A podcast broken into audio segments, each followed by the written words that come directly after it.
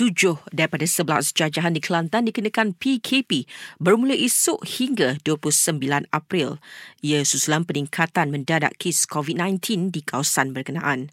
Jajahan yang terlibat ialah Kota Baru, Pasir Mas, Pasir Putih, Bacok, Macang, Tumpat dan Tanah Merah. Semalam, Kelantan merekodkan 226 kes berada di kedudukan ketiga bagi negeri yang mencatatkan kes harian tertinggi. Angka tertinggi pula ialah Selangor iaitu 517 dan kedua Sarawak 489 manakala jumlah kes harian COVID-19 di seluruh negara semalam ialah 1889.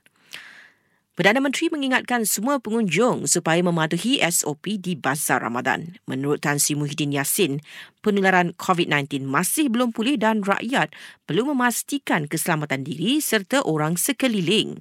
Beliau berkata demikian semasa mengunjungi Bazar Ramadan di Presin 3 Putrajaya petang semalam. Dalam perkembangan berkaitan, Menteri Kanan Keselamatan memaklumkan PBT diberi kuasa mengkompaun individu yang melanggar SOP di Bazar Ramadan ujar Datuk Ismail Sabri Yaakob.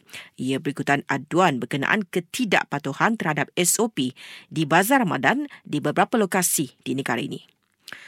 Fasa kedua program imunisasi COVID-19 akan bermula empat hari lagi melibatkan golongan berisiko dan berkeutamaan tinggi.